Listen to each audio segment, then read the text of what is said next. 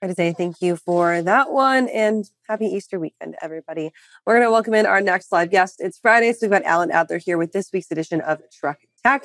And Alan, we are talking more transportation startups in some hot financial water. Who is the latest on the list? Companies that I write about today probably could say, why'd you pick us? Well, they're examples. They're not solely companies in trouble. And the word trouble might even be overstating it a little bit. These are financial findings, if you will, a little bit of deep diving into 10Ks. These are the annual reports that these companies have to file. So we focused on Proterra, which makes electric buses, batteries, and electric infrastructure. And we also took a look at Ouster, which is a LiDAR maker, and one that actually looks like it might be a survivor because it just took over Velodyne, one of its competitors, in February. But when you start looking at some of these companies, there's some deep financial problems at both.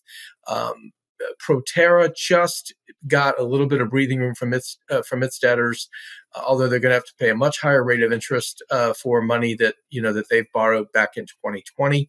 And then with Ouster, looking like they could be in some jeopardy to, quickly, be under the gun for delisting from the New York Stock Exchange because their shares have traded under $1 a share for about 3 weeks now. And the NYSE lets you go 4 weeks and then, or 30 days of consecutive trading under $1. And then they can start the process of pulling your listing.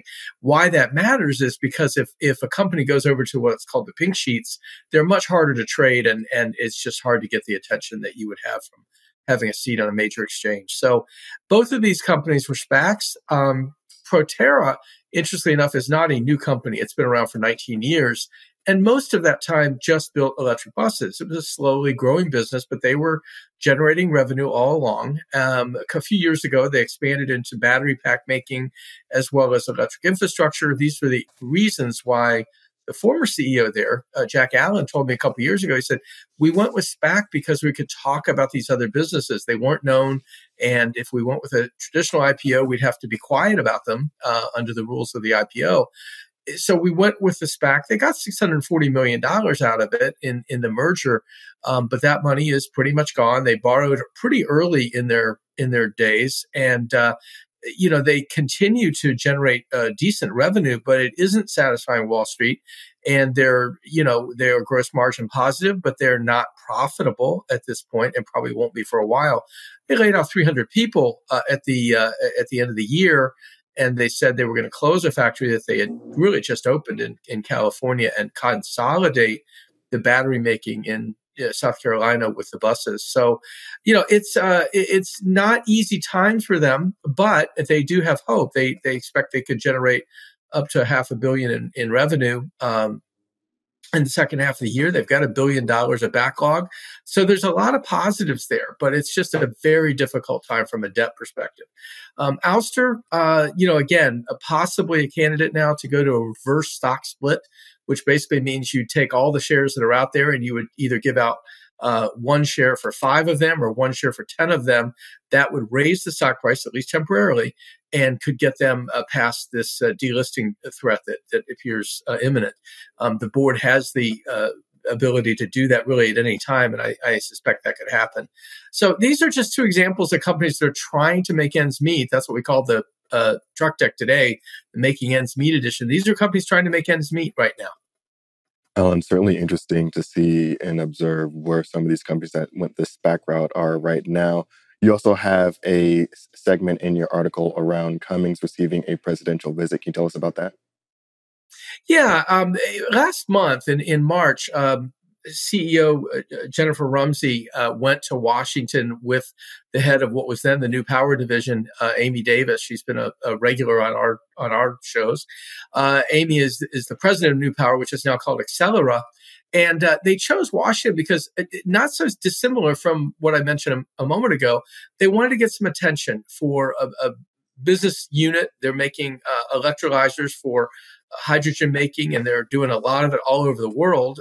They are putting $10 million into a plant in Minnesota near Minneapolis to convert about a quarter of the floor space there. Anyway, President Biden, who is out on tour, touring investments and technology growth through the IRA and other activities, the infrastructure bill, decided that Fridley, Minnesota was a good place to go. So actually this strategy, if it was a strategy, really paid off for Cummins. They also happened to announce $1 billion worth of investment across their manufacturing operations on Monday, the same day that the president went to Minnesota. But a nice win for them. In fact, I talked to a couple of the executives out there, and another Amy, not Amy Davis, but Amy Adams, told me that neither she nor Alex Savelli, who runs the electrolyzer business for the Americas, could remember a sitting president ever visiting a Cummins facility. Company's 104 years old, so that's a really long time to go without any kind of love from the presidency, but we got it this week. I love that. And a great story there. And speaking of great stories, your final tidbit in truck tech, I think, is my favorite one. And we all know here at FreightWaves that Tim Dooner is a big Lego fan. How much do you think that we would have to convince MacTrack to get one of those replica Mac Anthems delivered to Dooner? Well, I think the one they're talking about is actually a full-size replica, which is why it takes 1 million bricks, right? I mean, I'm not exactly sure. I have a one of my sons was huge into Lego, especially Bionicles back in the day, and I think there's still in his storage unit, thousands and tens of thousands of pieces. This is a lot more than that, but it certainly was interesting, and it's happening in time for the Brisbane Auto Show. If anyone wants to go in May down to Australia, I think I could take that flight. You just got to convince people to send us there, right, Alan? Absolutely. All right. Thank you so much for being here with us this morning. If people want to subscribe to the newsletter and catch your show, where can they go to do that?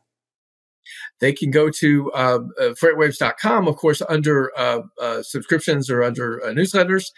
You can get that. And then our Truck Tech Show on FreightWaves TV is Wednesdays at 4. Interestingly enough, our scheduled guest next week is Angus Pakula, who is the CEO of Ouster, who we wrote about today.